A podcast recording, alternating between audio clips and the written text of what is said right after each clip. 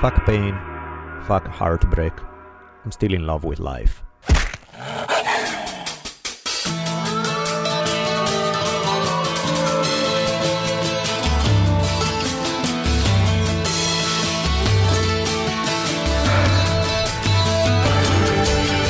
From the multicultural headquarters of the future capital of the free thinking states of America known as Los Angeles, this is the Drunken Taoist Podcast.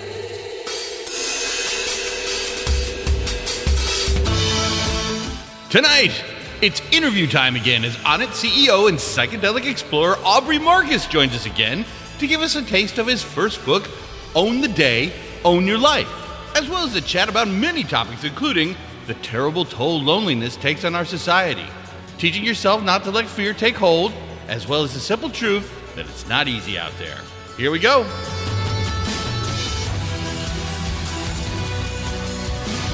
And now, asking you all to spread the words that corporations are not persons, I'm Rich Evers. And my partner in crime, the savage philosopher and middle finger of the gods, Daniele Bolelli, as we invite you to lower the lights, batten down the hatches, and prepare to open your mind. For the Drunken Taoist podcast begins now. Welcome to episode 132 of the Drunken Taoist podcast. Today I'm gonna be chatting with Mr. Aubrey Marcus, the CEO of Onnit. Speaking of Onnit, let's give a quick few thanks to the folks who keep us in business. So, starting with Onnit. Well, there's something really cool actually about Onnit this time because there's um, not that there's you know there's something really cool about Onnit all the time. I really love their products, but it is a particularly cool thing this time. They are offering for people who haven't tried it, they are offering for you to try Alpha Brain for free for the first time. So you can go to onnit.com forward slash trial. Again, that's onnit.com forward slash trial to give a chance to check out Alpha Brain free. And as usual, you know, the way they usually do things, if you don't like it, I mean, all you're gonna pay is shipping and handling. That's it. That's all you pay.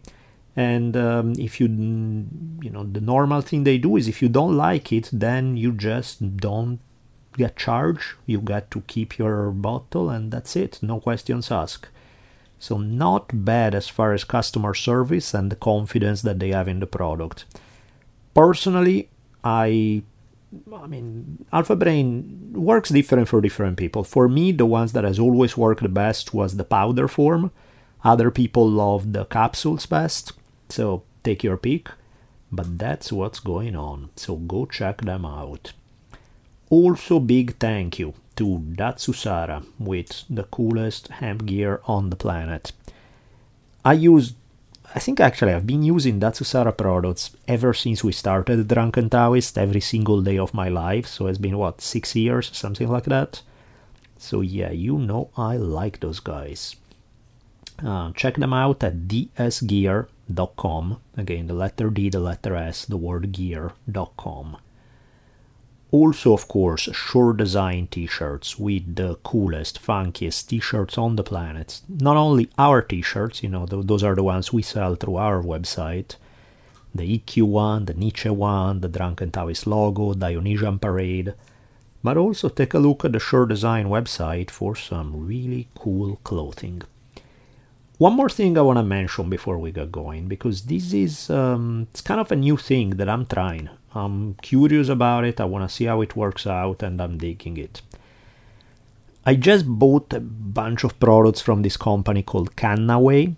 Kannaway, basically, what they do is they make some super high quality CBD oil and no traces of THC. So while technically it's from the same plant from which you get THC and all of that, in this case you don't. That's CBD that is legal to use and possess in all 50 states and Europe because they have no traces of THC, which is kind of a hard thing to do. You know, most CBD oils have some THC in it. These ones they don't. CBD is amazing for the stuff that it does for memory, appetite, mood, uh, and in particular inflammation. So I'm trying it. I've started a few days ago. I got several of their products and If you guys want to check them out, the way to go would be the website is Kannaway, spelled with a K, K N, sorry, K A N N A W A Y, again, K A N N A W A Y dot com forward slash 2496006. So kannaway.com forward slash 2496006. I'll put this in the episode notes just in case you are driving or something, you can jot it down. If you guys get to try it out, I'd love to hear what you think, so drop me a message, that would be sweet. Having said all that, I will now shut up so that we can jump into this episode.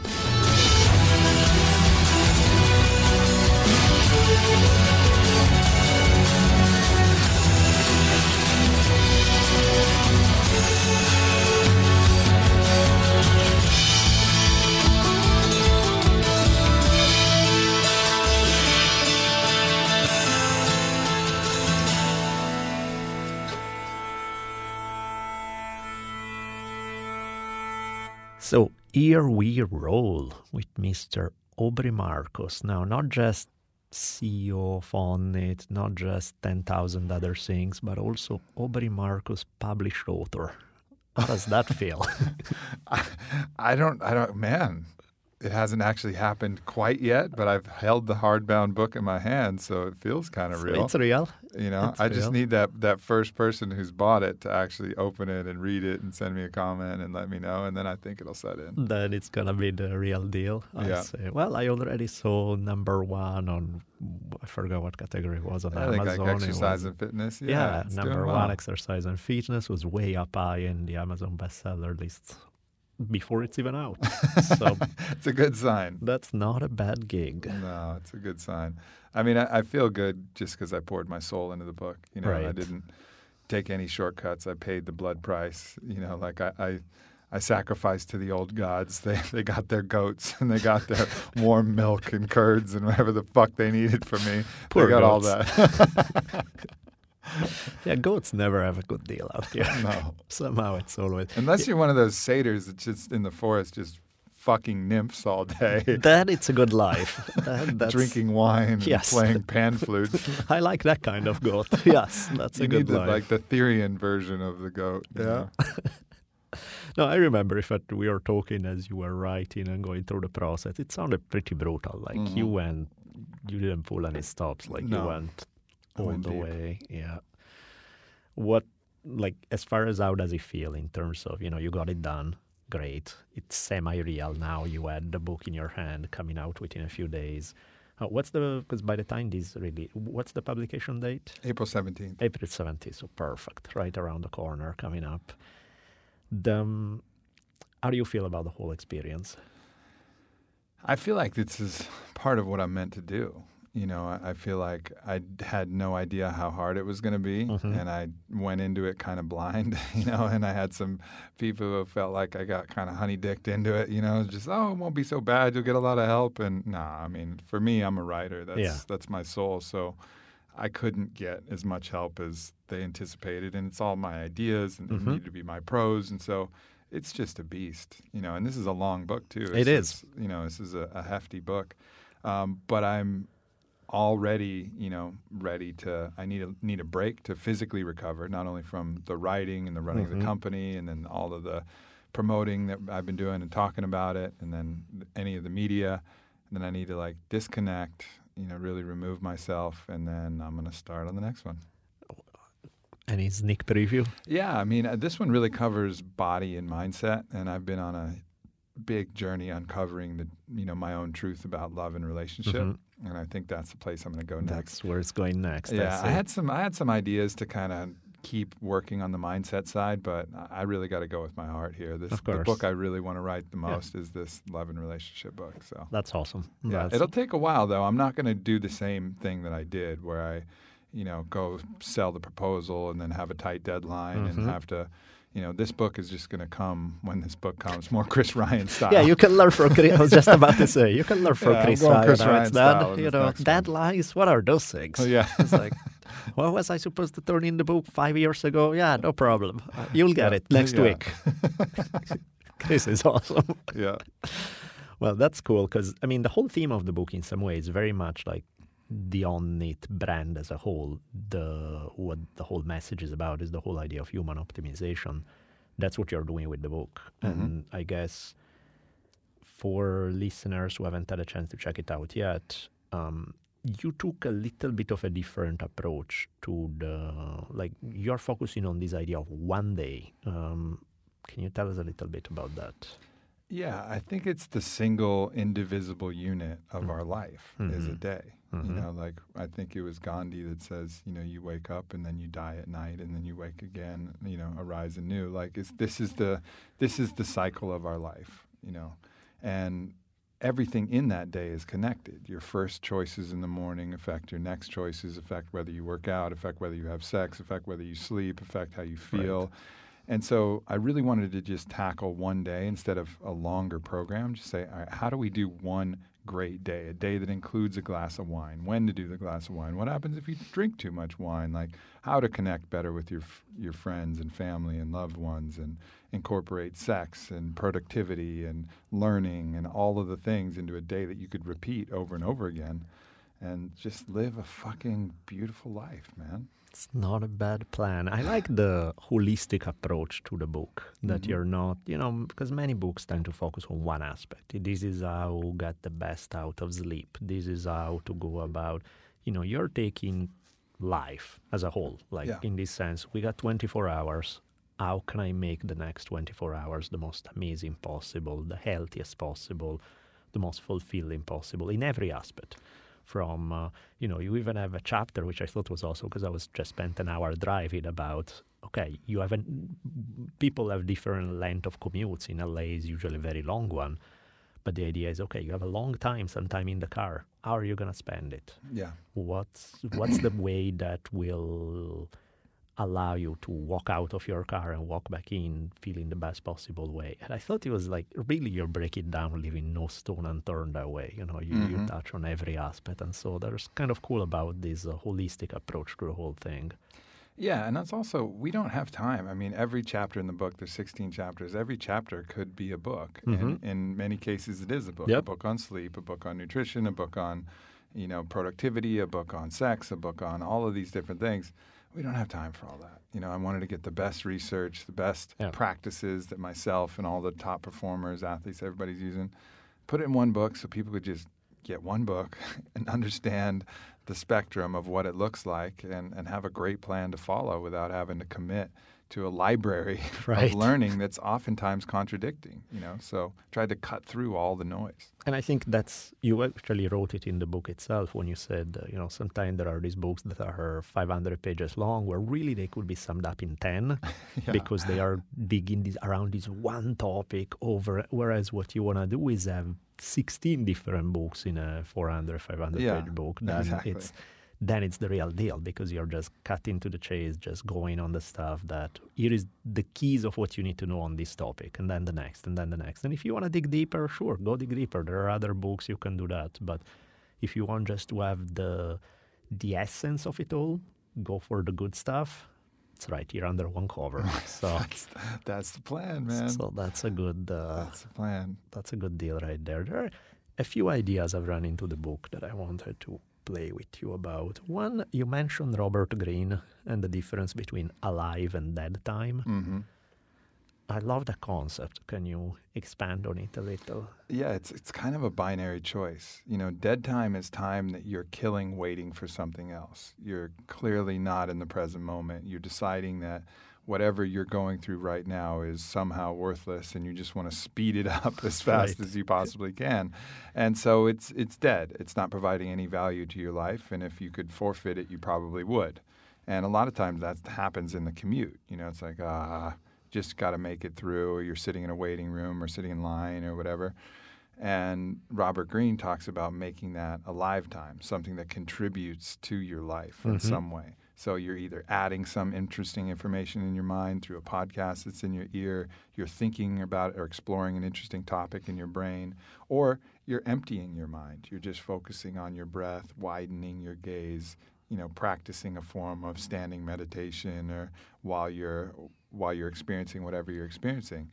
And then that will continue to enrich your life. And I think we have that choice at all times. You know, is this a live time or is this dead time? Right. I, I was experimenting with that today. I've been running around about your kind of schedule, 15 hour days, running like crazy. Uh, so today on the way over, I was like, you know what? How about what is that I just read the other day? Six breaths in Aubrey's book. Oh, right? yeah. This idea take six deep breaths, slow it down, not three hours, not an hour, not six breaths. Come on, you can give me six breaths, right? It's like that's not that hard. Yeah. You know, sometimes when meditation feels daunting and you're like, I don't have the time to sit half hour cross-legged. Screw you. Yeah. Six breaths. Come on. Yeah. You know, we can start with that. And that was so that was based on a Japanese study that showed it takes six breaths to create the physiological response of lowering your blood pressure. Mm-hmm. So everybody said like if you're you know stressed or anxious or you know take a breath, take a breather, but really it should be take a six breather, you know, a sixth breather, because it takes six to actually get that response, and it doesn't take too long. Yeah. And then you combine that with you know I talk about the technique of the wide peripheral gaze, which is from the Native American trackers Mhm. and you basically open up your field of vision as wide as you possibly can and take in all of those bits of information while focusing on nothing and it instead of emptying your mind it fills your mind with so much visual information it kind of locks you into the present moment so you combine the breathing with that and you can be meditating in under a minute you know what i mean? And be f- and and just have a little piece of that mindfulness that you know a lot of us think that requires a the perfect meditation cushion and the perfect music and the best incense and quiet and darkness. Like you don't need all that. Stuff. And I mean, that's great That's if you great. can, Yeah, but sometimes, sure. most of the time, you can't. Exactly. So I, I like the idea of micro meditations Yeah. in the middle of that, what would be that time otherwise. Mhm. That's actually pretty cool concept right there. It's the wide gaze is growing up in Italy, that would have been a very dangerous concept because I don't know. In Italy, they did not, unlike US, they completely allowed topless advertising. So there would be like naked women everywhere. So as I'm riding my bicycle in Milan, I would, with the, my peripheral vision, I would see like amazing boobs popping out of everywhere. And I would be like ready to crash into, because it's like somehow my peripheral was slightly distracting. But in US, it's safe. in US, it's all good. we can Maybe do you just need to overexpose yourself to more boobs, Daniel. You know, I Maybe tried. You just need to Uh, trust me, I tried. I really, really tried. Just, no, It's- you didn't go hard enough. You just you stopped too soon. You just really Really? needed to go farther. Like like Let's do it. Um, I sometimes worry about that with gynecologists. Like if you're a male gynecologist, Right. are you just tired of looking at you're pussy? just like, come on, not oh again. my god. Another one of those. Yeah. Yeah, How but horrible. That yeah. would be the worst thing. that It's like- fact makes you wonder about male gynecologists a little bit. Yeah, it's like taking the greatest enjoyment of life and making it your banal work. yeah, that like, doesn't no. sound No. fun at all. So, okay, don't become a male gynecologist. We established that. um, one thing I wanted to ask you that pops up in the book, of course, because, well, that's what you do in other aspects of life, but of course, in talking about making, creating an optimal life, it fits the whole theme of supplements. Onnit is in huge parts about supplements. And you guys offer this whole wide range of awesome stuff. And I was appreciated how in the book you're trying really hard, of course, because you know you want to be, you don't want to. This wasn't a sale pitch where it's like, hey, buy Onnit products. but at the same time, the reason why you make those products is Yeah, because yeah, after yeah. researching and stuff, are the ones that you find are can be the best out there and can do. So I was thinking in terms of. Um, like one of the things that I hear a lot from people is like sometimes they try some products, they love them, they're like, ah, I don't have the money for this and that. Let's go the low budget supplement version. Like if you have a limited budget, what are the because I know like in the book, for example, you break it down in like several different categories of like the key important ones. Uh, let's start from like the lowest possible and climbing up a little more. What would be like priority number one in your mind? That if you can't afford anything else, the one thing that would be best of all. Well, it just really depends on the person. It depends on what other things that you can do, right? Like, because the lowest budget supplement budget is zero dollars, Right. And that's That's a problem. and yeah. that's if you're, you know, and you if you're getting enough sun to Right. make sure you have enough vitamin D. If you're eating like dark chocolate and leafy greens like spinach for your magnesium. If you're eating oily fish like uh, or ch- and chia seed for your omega threes. You know, if you're having plenty of green food for your micronutrients and, and minerals. If you're having like some kind of like sea salt to fill out the rest of the minerals and electrolytes. If you're um, you know, B vitamins can be pretty tricky, but if you're eating enough meat or bone broth, you can generally get those depending on whether you can methylate or not. So really, you can get most of the things with the diet as mm-hmm. far as like what you need. And if you, but if you're not, if you're not getting enough sun, then you got to go out and get some vitamin D. It's like one of the master, course. master vitamins that we all really need. And then if you're not getting enough greens, you got to get a green powder. And if you're not getting enough minerals like magnesium, which most of us aren't, probably should go get a magnesium supplement. You know, if you aren't getting enough omega 3s in your diet, which most of us aren't, you probably need to get something like krill oil. You know, so it, it really just depends on how, and, and then probiotics as well. I mean, are you eating the yogurts and the kimchis and the mm-hmm. cultured food, eating a really wide variety of different foods and not taking antibiotics all the time to crush your gut biome? Right. You know, otherwise you probably should add a multi-strain probiotic to your diet. So it, it really just depends on who you are, what your lifestyle is, and then there's a whole other class of supplements which are not designed for deficiency, but designed to make you superhuman in some aspect. You know, like the alpha brains and the shroom techs increase aerobic capacity, cognitive function, you know, um, blood flow. These different type of type of um, factors that you can really focus on to get you not to normal, but but from normal to great. So the the Alpha Brain is the flying armbar of supplements. Yeah, totally, whereas, you know, the, your krill oil and stuff is the jab. Oh, yeah, it's like- footwork. right. Yeah. That makes sense. Not to geek out too much on supplements, but I have one question just for myself on this. Mm-hmm.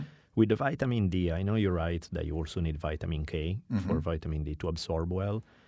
How does it like? I forget. I, I didn't look at the label. Like the, what you guys do with Onnit, like the vitamin D spray, for example. Does it has vitamin D K in it, or do you need to mix it? Yeah, we have vitamin K in a couple of other different formulas. Mm-hmm. Um, we're actually going to be adding vitamin K into our own vitamin D as well, just to make sure that people have enough. You don't need a ton of vitamin K in order to make sure you absorb the D. And in vitamin D, generally, you know, you'll generally absorb it absorb it fine. But um, you know, doing the research in the book actually compelled us to be like, you know what, we should really add this into our into our vitamin D just to make sure. Just, just to make sure in case someone is deficient in vitamin K, and Right. and then uh, that way they can get enough because that's huge. That way, people don't, don't have to think about it Exactly. when they get the exactly. We want to make it as easy as possible. I love it. I dig it. Speaking of concepts I dug, uh, there's something that you write about. How can I put it? Politics, I guess, and the idea that you're trying to, as much as you know, of course, you want to be informed and you want to know what's out there, mm. but you don't want to get lost in following every piece of news in real time, getting to political debates on Facebook and all of that and so on. I find that concept incredibly healthy. Yeah. You want to tell us a little why you feel that Yeah, way? there's a psychologist who, who coined the term narcotizing dysfunction, and that's where you just have so much information, you feel like you're actually doing something, but you're not doing anything. You're just kind of being paralyzed by this onslaught of fear mongering, Right. really, and, and manipulation, and getting you to be caught up in the latest drama. You know, I mean, I think as tribal creatures, drama could often lead to violence, could often lead to trouble. We're tapped to tune into drama. We're tapped to tune into fear from a survival, amygdala level, brain level, you know, kind of mindset. And I think the news takes advantage of that. And really, the truth is that nothing is really happening. That's of, that's of that importance. And if something is happening, you know, one of your homies will tell you. you know, like like you'll find out. You don't need to be following, you know, every little thing that comes out. It's not really healthy. Like even, you know, recently in Austin, we had those package Yeah. bombs that were going off, and you know that was certainly scary and affected a few people, but less people were getting hurt in that than in uh, you know Saturday night drunk driving accident that happens every weekend, Yep. right? But the the amount of fear surrounding Oh, yeah. it became a big issue. I got uh, three days ago, shortly after the whole thing died down with the Austin bomber. I got a package from Austin, and it wasn't from you guys. And I was like, what the hell? Thank you to Revolution Spirits for sending me some nice bottles of good stuff. But I had a moment there where I was like, Yeah. I don't know about this. and it's yeah i think it's you know it's our responsibility to just keep the virus of fear out of ourselves as much as possible you know like there is going to be bad stuff that happens but keep it in proportion don't let it run rampant don't you know make a big deal about it. You know we had a few people in, in the company like should we close down the warehouse? Should we alert all of our cu-? i was like no. Right. no no no. Like Relax here this everybody relax Yeah. this is designed for fear. Mhm. you know let's not allow fear to take hold. And i think that's a, a key thing to remember. And uh, you know there is some tragic scary shit that happens but by focusing on it all the time it's just going to overall make the whole your whole life and the whole society a lot less healthy And I think that is something that on a social level is disturbing because not only the news, I mean, we all know that the news run on fear and that's what they do to hook you in.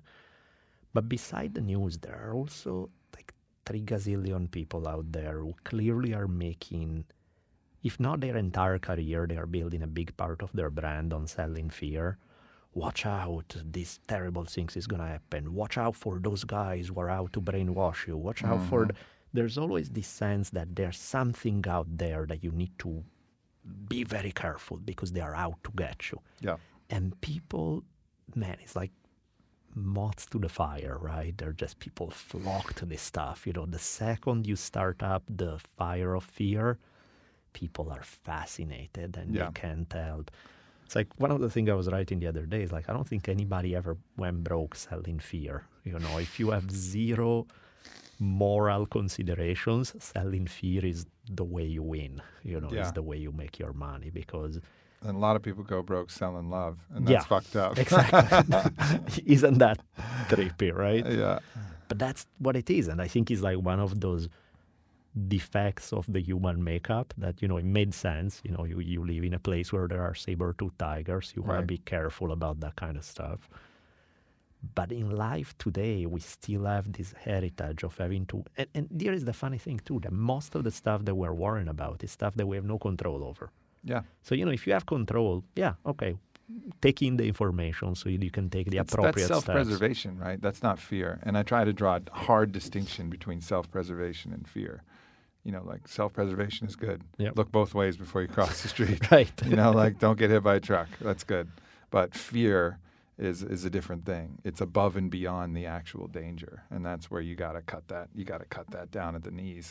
Yeah, because there are things that you do not control. You know, there's so, and especially when Most it- things you don't exactly, control. The majority of stuff you don't. Let alone when you go to the level of politics, which just by very nature you are so as an individual you are so far removed from having any impact whatsoever that it's like you know not that there's anything wrong being informed that's great and all but you know if you have to if you have limited time and energy and you have to choose where to invest it maybe investing it in the places where you can actually make a difference in mm-hmm. your own life and in people's lives a little better than arguing endlessly about stuff that ultimately nobody nobody's gonna change their mind and nobody, no action is gonna be taken because of what you say No, so it's like it's not even. And, you know, I think so many times we focus on what we say, mm-hmm. and and that's the least important. And then, you know, what we do is more important than what we say. But then, even more important than what we do is how we be, like who we are. exactly And I think that's the most important thing that you can do if you want to shift the world, if you want to shift yourself. Focus on who you are becoming, how you express yourself in totality, not what you say, not not even what you do, even though mm-hmm. what you do is more important than what you say. Yeah. But it's like this escalating thing and and that's really important to remember. A lot of times the most important thing you can do, like I wanted my parents to go have a psychedelic experience and I tried to talk to them about it for fucking 10 years. And then one day I just showed up and I didn't ask them and I was just in the state. I just came right from Peru and I was in the state and they were like, "Whoa, look at you! You f- you feel great." I was like, "I feel great." Like, "I want to do that," and I'm like, "Okay, come that- on." right You know, it was because I was being I was being the state that I was asking them to join me in. Yeah.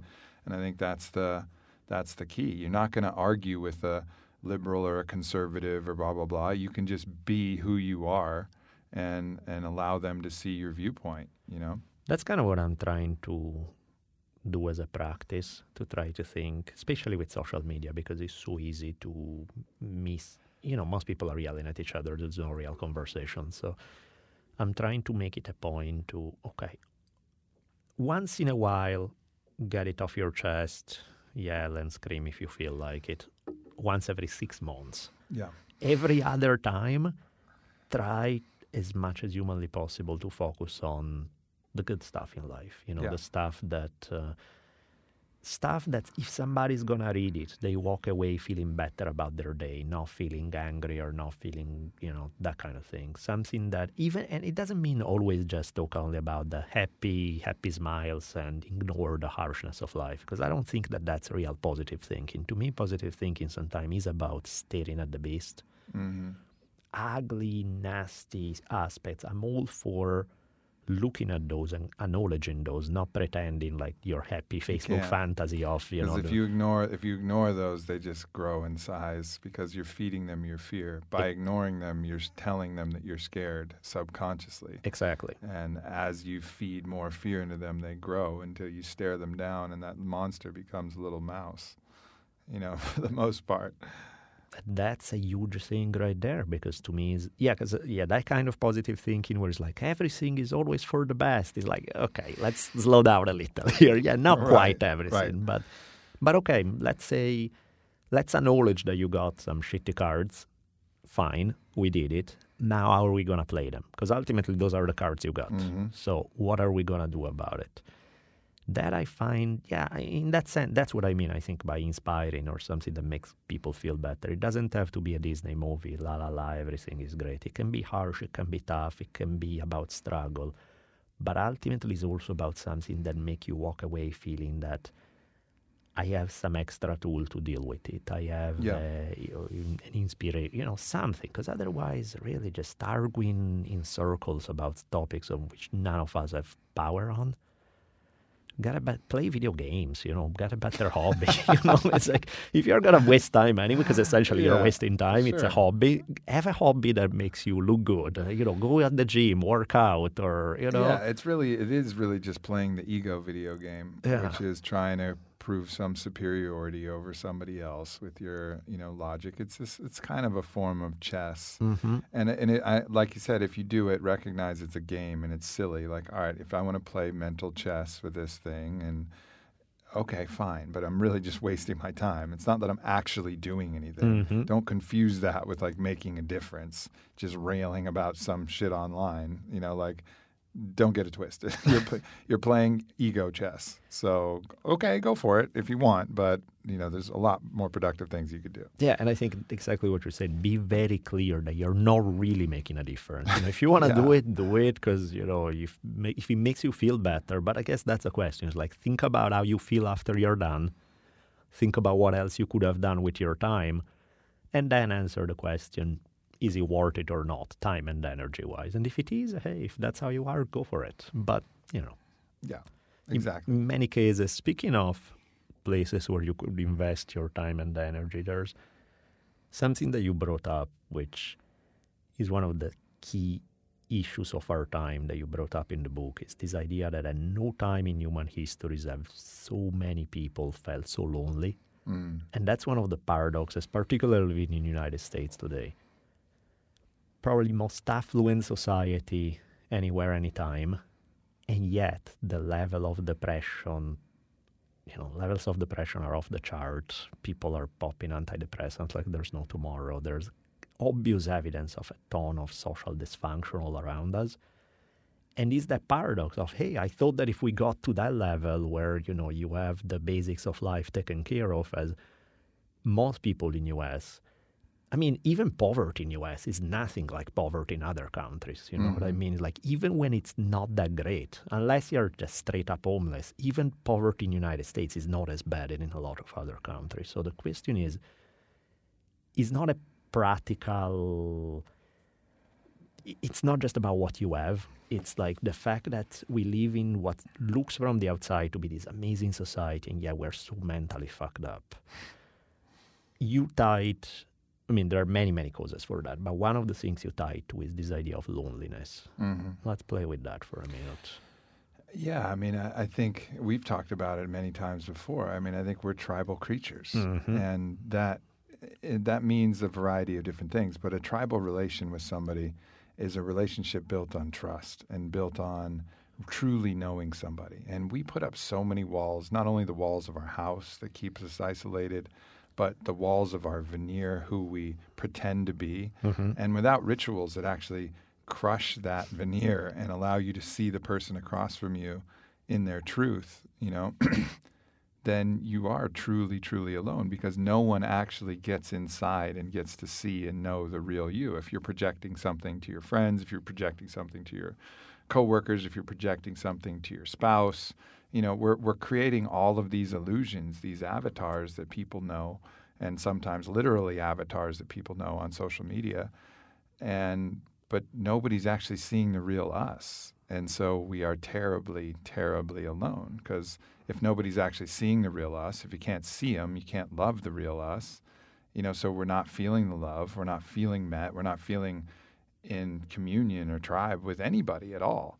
And so I think finding ways to create rituals and create these things that bring you past that level of superficiality, past the veneers into true bonds with people, you know, that's really important. And I think it's one of the reasons why people are drawn to things like the special forces. Mm-hmm. Like the Navy SEALs Oh, is yeah. sure as shit going to do that. It's going to break you down to the level where your team are your brothers. That is mm-hmm. your tribe. Now, the problem with that is that you now have to go kill people, which may or may not be the right thing to do or not. Right. But it's beautiful in the fact that it bonds you with your brothers, and and you know the impulse is heroic. You just better hope that the orders coming down from you know numbnuts in the in the in the White House is is the right thing to do. Yep. You know, so but there's very few other examples of, you know, maybe some sports teams, maybe some other different things where people really get to break down and, and get to know each other on that deeper level. Yeah, and I think that is such a primal human thing that I mean the way we have designed society is just not very sustainable in that sense. That is we're not really built. And I think also it's funny because we talk about this stuff and yet compared to most people in the United States, I think your experience and my experience is much less dramatic in that regard than most. Because you know, you are around a lot of people. From your job, having built on it, having so many people that you choose to be around you that's one particular you have kind of created your own tribe in a way Yeah. you know? For the majority of people I, sometimes i really wonder like how does any of these people meet anybody else?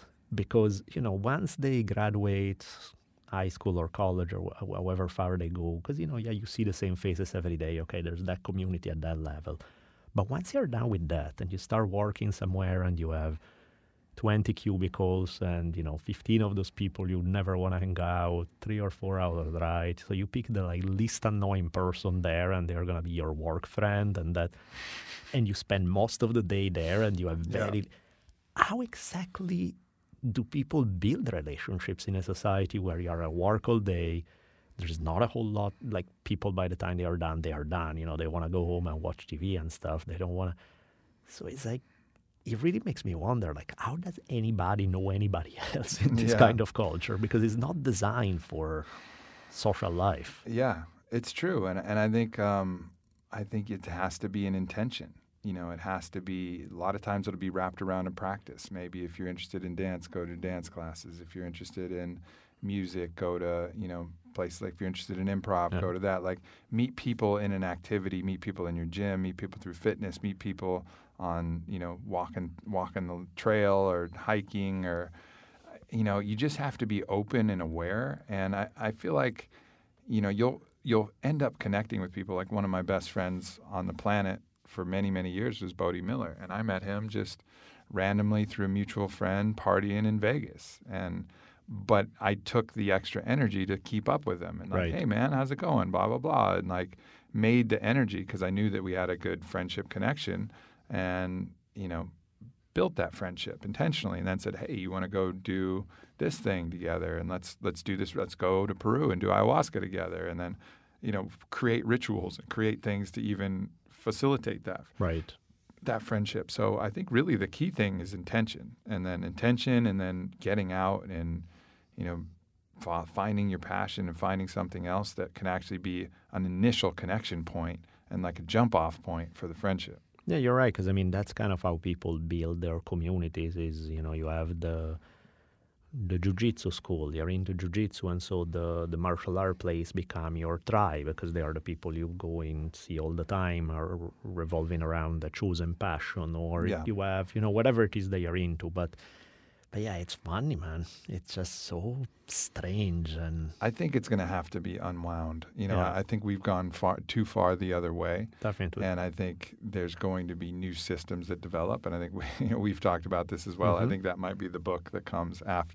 Actually, I know it's going to be the book that comes after my love and relationship book, because you know I'm experimenting with some different ideas along those lines already. Because it's it's wildly needed. We need ritual back in our Mhm. life. We need connections of tribal brothers and sisters, and um, I don't think we'll be happy as a people unless we get there. And that's you know that was the central thesis of Sebastian Junger's book Tribe, which is another great book. Absolutely. Um, but you know nobody's put forward the practical solution, and so that's kind of what I'm working on. Well, because I think some of the practical solutions are tricky because, yes, there is stuff that you can do here and now, but at the same time, you know, to really get what you want, you would have to create, in some way, villages within the environment that we have. But, you know, just in terms of land base, it's not that easy to start redesigning Maybe. society. And, Maybe, and that's uh, I think that's been the traditional limitation that stopped the thought experiment. Right. But with our ability to travel and our Mhm. ability to stay connected through digital media, I think there's ways to create tribal relationships without physical contact. hmm You know, and I think we just have to utilize the tools that we have to. I mean, ultimately, we will have to gather. Yeah, of course. You know, but I think there's ways to get around that and create those kind of bonds, still using you know technology and distance and allowing us to have our own homes in different cities. Because the idea that you're going to get everybody you love more more than anybody else to all live in the same spot. yeah, good luck. Good luck with that. It's never going to happen, and I think that's what stopped the thought experiment so far. Well, I'm, uh, I'm looking forward to reading the third book. I'm looking forward to living it first, Yeah, so I can, right. so I can write it.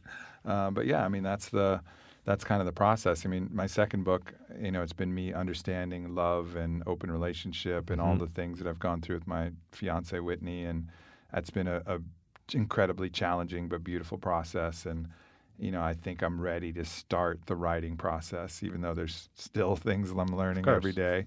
Um, but there's enough out there and enough enough meat on that bone with the existing research and the experts and everything that we can put together to make that compelling. And then now just starting the process of creating these kind of tribal relationships and what that looks like without having a compound or without having a, Mhm. you know a central place where people live like but just the intentional us- utilization of different rituals whether that's a sweat lodge or whether Sure. that's a hard workout or whether that's a plant medicine journey or whatever that looks like use these rituals to create connection facilitated towards you know this state of radical honesty reciprocity sharing openness that you would find in a tribe Speaking of uh, honesty and openness, one thing that I noticed checking out your Facebook feed as of late is that you've been very open and very upfront about struggles in the last. Uh, so I think getting my ass kicked all the time daniele especially the last year or so. There's Oh been like God. a lot where you're like, you know, you're not exactly putting the smiley face out on Facebook. I mean, it's funny because you always try to end on an inspiring and positive note, but you're also being very real about, look, man, some stuff is not going easy. Some stuff is challenging. Some Yeah. stuff you do find yourself overwhelmed with stress sometime, and not just you over. I'm finding myself over, Yeah, you know, that sure. kind of thing. And I thought, how are you feeling right now in terms of life, the universe, your journey? in some ways i feel you know very very very very blessed in that i've been given a series of challenges that have undoubtedly pointed to my greatest weaknesses and weaknesses in my ego weaknesses in my pride weaknesses blind spots that i've seen. But it's been this ruthless it's like the universe has been like a ruthless personal trainer and they're just breaking me down to the to the very base core of the essential part of who i am. And um, you know, and sometimes that brings me wild gratitude because it forces me into my best version of myself. And sometimes I just feel like, man, I'm just got my ass kicked. Right. I'm just, I'm just the fucking, I I mean, I'm the doormat, and I'm just getting my ass kicked constantly over and over again. Like, when am I going to, you know, stop getting my ass kicked? And it's, it's. I know it's hard without giving the specific examples, but all of them are so personal. Sure, of course. It's hard to share, but you know, it, it feels like anything that I've found attachment to or an identity with, or in some way, shape, or form, you know, that's been deeply challenged um, in the last year or so, and uh, and so I've just been being asked to release that and surrender those things that I think I need to understand what I really do need, which Right. is very little. You know, it's just to be alive and healthy and breathe and experience and around people I love and and uh, when I can get to that state, I'm also in the greatest bliss that I've ever been. I mean, I found myself crying more tears of joy in the past six months, or particularly month, than ever, but also more tears of pain. You know, and, and the two kind of go hand in hand in, in a kind of a weird, twisted way. Well, I mean, for example, one thing that is not, you know, without getting into personal stuff, but just the obvious stuff, you know, as the CEO of Onnit, you do every single time I see you, every whatever, two months, three months, whatever, every single time that when I, oh, so how many people are working for Onnit? The number keeps climbing, right? It's like 10, 20, 50, we're at 80, okay, 120. It's like, Yeah. it keeps going up. And by now, you, you know, you've built this thing that's huge, right? There's a lot of people who depend on you, a lot of people that you are, you know, the one taking forward this whole thing on which people are making their living on, people depend in every possible way, right? And plus, because it's not just a job, but because what you guys do at Onnit has also built a lot of this tribal structure in a way. People depend on it for more than just their paycheck. They depend on it for emotion. They pe- so that's a hell of a lot of responsibility, needless to say, and it gets stressful. So without even going into all the other stuff, just that alone, you know, the stress well, that that's comes the yeah, from, that's uh, the backdrop. So you have the backdrop of requirements, right. you know, and then you have the the lightning bolts that come on top because because these gradual things like yeah, it goes from 170 to 175 to 180. You know, that's that's gradual. You Yeah. can just slowly bear the load more and more, and and those aren't the hard things. What's hard is when all of a sudden it's like imagine you're lifting weights and then you know you're midway through a set you're like oh i got this it's heavy but my quads have been trained Yeah. well for this and all of a sudden like in an instant genie universe god slaps like another three plates on either side and you're like what is that Can't and the and the bar yeah. just crushes you and you're just lying on the ground like i'll never be able to lift this now Yep. And that's the those are the times that you know are really really challenging but those are the times you learn a lot about yourself. I mean i think you talked a lot about that in your own book not afraid. Sure. you know those crazy crazy experiences that you would have never put yourself through intentionally but on the other side of can really make you kind of who you are Screw becoming who you are. I just want happiness and you know puppies and flowers. I don't want to grow. Screw growth. that sounds like a sane man right? i'm fucked up in the head daniele i need to hang out with you more often You're, you're like, let's face the dragon. Yeah, harder. let's. Yeah, yeah. No, uh. I want video games and good food. you know. Uh. but I'm fascinated with, I guess, how you manage stress because clearly on your plate, regardless of you know, maybe you feel it less than somebody else, maybe you don't. But you obviously have a lot that's, you know, in terms of the plates on the barbell that you're lifting, you have a lot for sure. You know, there's no argument that the amount of stress you deal with on a daily basis is a lot. How anything that you feel is working better than others, anything that you feel like, no man, I'm getting my ass kicked, like Well, stress is based on fear. Mm-hmm. Like, eh, let's not get it twisted. It's not the badge of honor. This is fear. Okay. Like, you're afraid that something is going to happen. You're afraid you're not going to be good enough. You're afraid because, you know, you can have a high workload but not be stressed. Yep. You know, you can just be like, well, I got a lot of work to do and I'm just going to do it. And maybe it's not my favorite thing. But stress is that extra thing that you add on to it. It's that emotional element of I'm afraid I won't be good. I'm afraid this won't happen. I'm afraid this will happen. And so getting to the bottom of why you're afraid, you know, like and what you're afraid about And so I think one of the key things is to know that you'll be okay no matter what. And, uh, and I think that's the key to removing all of the stress that, and that all you're responsible for is doing your best, right? So the, the combination of those two things are the two lifelines out of this, you know. So, and if you really can keep your keep your focus on both of those, then I think you got a really good chance at mitigating the stress.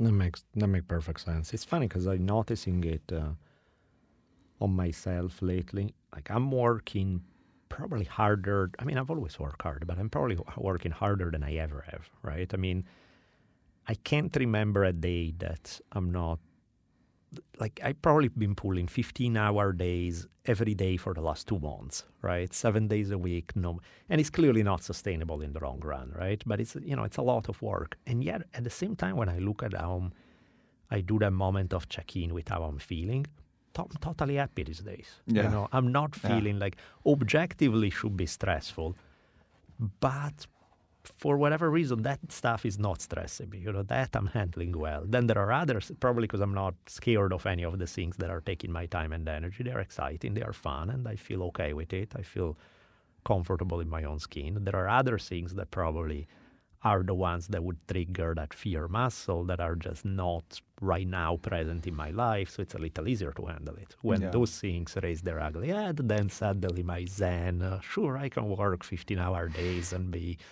all happy and well that maybe it's not going to pan out in that case but but yeah it's interesting how so much is in, i mean it's, it's almost a cliche but it's like it's real is the fact that it's not just what's happening around you it's what's how you're perceiving what's happening around you that makes a huge difference no absolutely and, and there's things that'll recalibrate that you know like um, when there's not other stuff going on i can get stressed about little trivial things that are right. happening and on the trivial decision the trivial mistake that was made or whatever, and then you have something bigger happening, you know, something happening with a dear friend, right. and it's like, oh, I don't give a fuck about that little mistake. Exactly. Like that doesn't matter, and yeah. I don't even give a fuck about my finances in general. Like I just care about this yeah. friend, and then then if it's your significant other and then it's like, oh my God, like yep. I don't even care about anything else. I just care about her. And then if then you get a cancer diagnosis, something like that, and you're like, oh my God, now I really don't care about anything, just being alive. Exactly. You know, and it just recalibrates all of these things that we think are important but really aren't. And um, you know, so I think going through and and just recognizing like what is the most important thing and that is like you said you know be alive be healthy enjoy the moment be happy and you know everything else is just who you are, your process, your mission, what you're here to do, and then just just fucking do your best at that stuff.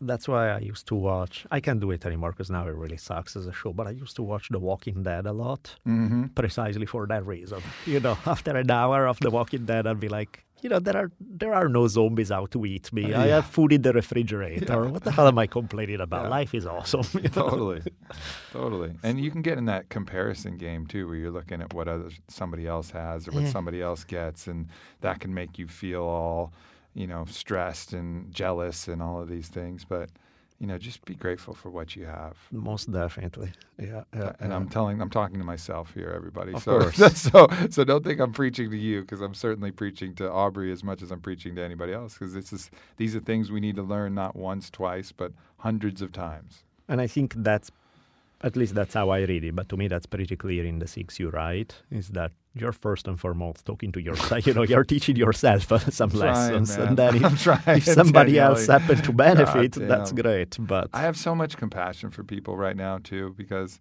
like I've seen how hard it is for me, and I have all the tools, I have all of the, I'm thinking in the right way, and even with every advantage that I have, it's still hard as shit. It is. You know, it's still hard as shit. So that's been another blessing of all of this stuff that's happened is just compassion, just recognizing like it ain't easy out there. No, it's it not. It ain't easy, but there are ways, and, and there's ways that you can make headway, and ways that you can make things happen, and um, you know that's awesome. You know, you wouldn't want to, you know, would a warrior want it any other way than to to be in a, a, a simulation that you know required them to bring their very best every single day to make it through with happiness and love and that's the spot we're in. Right. And uh, regardless, that's where you're at anyway. So might yeah. as well.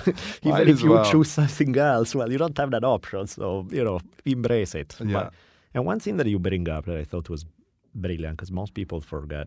Some people are too busy patting their backs and they don't have enough fire under their ass, and that's that's one set of problems. But then there's a whole bunch of other people who are highly motivated, hard charging, ambitious, work hard. But there's always the next thing, you know, and okay, yeah, yeah, that was nice. But now, in order to really feel good about myself, there's the next thing, and the next, and the next, and the next. And there's something that you briefly bring up in the book that I think is a great point of the necessity once in a while to pat yourself on the back, mm-hmm. to just slow down. And yes, you can do better. Yes, you can become a better person tomorrow. Yes, you can create a better. that's all one doesn't deny the other. But take that time to pat yourself for the good work done, you know? Because otherwise it's that constant more, more, more, more. I can never be satisfied. It's, the two things to me are not in opposition. It's like, great job so far. Yeah, some fuck ups, but you came out okay. Mm-hmm. So good job, pat on the back, feel good about yourself. That actually gives you some more energy exactly. to then push forward with. Yeah, people have this idea that the only motivation that works is the is the stick. Yeah. You know, is the is the harsh, brutal treatment. Like like the only way to train an animal is to beat the shit out of them if they do something wrong and the only way to train a human is to berate yourself constantly. Yeah. But it's bullshit. Yeah. You know, like the best trainers of anything will know that positive reinforcement or best coaches, positive reinforcement is much more powerful because it doesn't ingrain fear. Like fear is a constricting, limiting process. So you the more you can use positive reinforcement, not positive delusion, not coddling, you know, but actual positive reinforcement. Hey, you did a good job there. You yep. screwed this up, but good job, man, rather than you fucking piece of shit, blah, blah, blah. That's just going to make you afraid to do anything Absolutely. in the future. The harder you punish yourself, the more you punish yourself for your mistakes, the less you're going to do, you know? So, but if you encourage yourself, well, I screwed up the second half of that thing, but I really did a good job on the first, and next time I'll get it. Then you'll have more energy, more inspiration, and you won't beat yourself up constantly neurochemically yep. and exhaustion and stress wise, and also, you know, just emotionally from all of that. Yeah, because most people seem to choose one or the other. They either have the model of uh, I never praise myself, work hard, you know, you got an A, why it's not an A plus kind of thing, mm-hmm. or the model of uh, ah, who cares? It's all like super self indulgent and never ultimately getting your shit together. And I'm yeah. like, those are two good ideas taken to two bad extremes. Yep. You know, if you combine both, where you do pat yourself on the back and relax and enjoy and all of that, while at the same time being highly motivated and driving forward, great. Then you got uh, that's the perfect tower right there. Balance, my man. It's always the game, right? It always goes back to the same thing. The, it is the game. Yeah, you know, that's it. We're just constantly seeking out that balance, and anytime we teeter to an extreme we're probably out of balance. And it could be politically, emotionally, yep. socially, sexually, whatever. Like balance is really where the, the biggest magic lies. Absolutely. Ask any surfer and they will tell you, you know. Without yeah. it, you're food for the fish. totally. That's awesome, man. Well, I know you have 20 podcasts to do in a week, so I don't want to kill you. Like you, know, you have like what three more today. Three million people wanted to talk to you, so I don't want to keep you too long. But anything else that you want to touch on, or no, you know, if people are interested in the book, it's at ownthedaybook.com. Um, yeah, I guess we should, ma- after talking about it for yeah. an hour, maybe we should mention the title. yeah. That's a good idea. Own the Day, Own Your Life. Um, and uh, it's, you know, I, I think it'll really help you. You know, it has a lot of small things that you might not be aware of. You know, the fact that eating ginger after a meal helps stomach clearing by 50%, you know, go 50% faster. So if you feel full and you pound some ginger, your food will clear from your stomach 50% faster. Like I didn't know that until I dug into the research. I mean, I'll have ginger tea because it tasted yeah. good.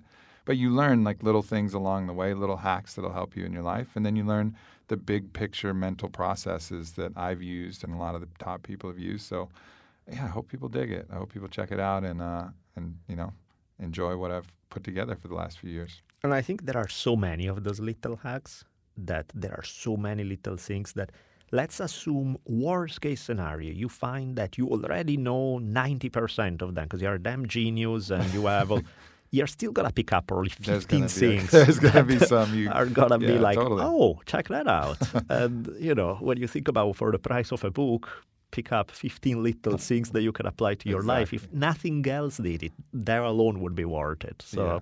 The, I tried, by the way, the ginger thing just last night because I did exactly the too much dinner. much? Oh my god, I've killed myself. Hey, let me try the ginger idea. How'd it work? Turns out it works. and incidentally, even for my daughter suffer from motion sickness, like she hates the car, right? Every time we drive anywhere, she's miserable. I tried ginger in that department and amazing. Like she tried results. pills, nothing worked. She tried medic, none of that stuff worked. She tried ginger, perfect. Every time she has a tiny bite of ginger, one more hour of car is fine.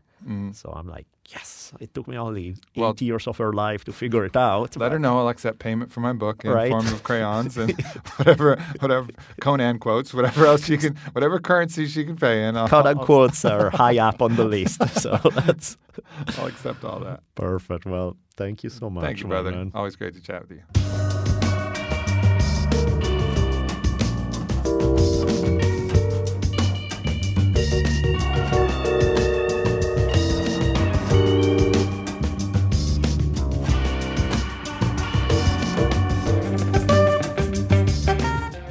So there you go for this Drunken Taoist episode. Couple of quick things before you guys run. One, I want to thank you the sweet folks who have donated this month. Let the pottering begin. Whose names do I screw up this month? That would be Lisa Robles and Matt Chebre. Thank you guys for your continuing donations. Also, big thank you to Onnit. Well, we have been talking a lot about Onnit in this episode. I'm not quite done because, as I mentioned in the intro, they are giving uh, there's a free trial going on for to try Alpha Brain for free. So you go to onnit.com forward slash trial. Uh, it's an occasion for our listeners to get a bottle of Alpha Brain and try it for free. So check them out. On the 10% discount still apply to a bunch of their other products if you go to onnit.com forward slash Taoist. Check them out. Uh, of course, thank you to Datsusara at dsgear.com with the, as usual, awesome hemp gear. And thank you to Shore Design t-shirts. One more thing that I mentioned in, at the beginning of the episode is I'm trying out these new products from this company called Kannaway. They make CBD oil, they ship all over United States and Europe. No traces of THC whatsoever. Really high quality organic CBD oil, great for inflammation, great for pain, and a few other things. So check them out. The website is kannaway.com forward slash 249 6006. Again, that's the letter K A N N A W A Y dot com forward slash 249 6006. All links, as usual, are in the episode notes. Of course, infinite thanks to those of you guys who have been using our Amazon link. And with that, I just want to wish you an amazing day.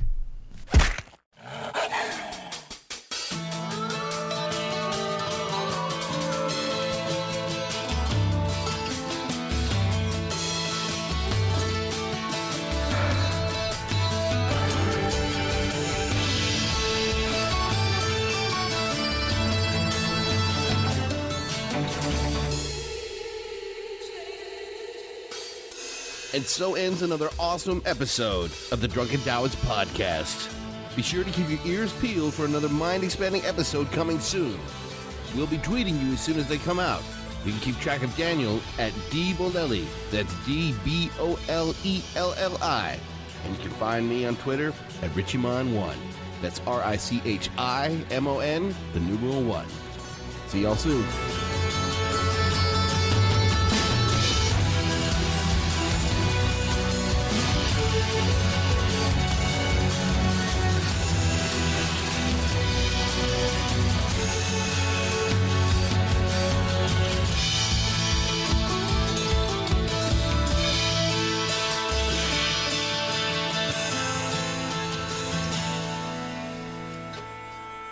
Maybe I don't want to hear this. No, you don't.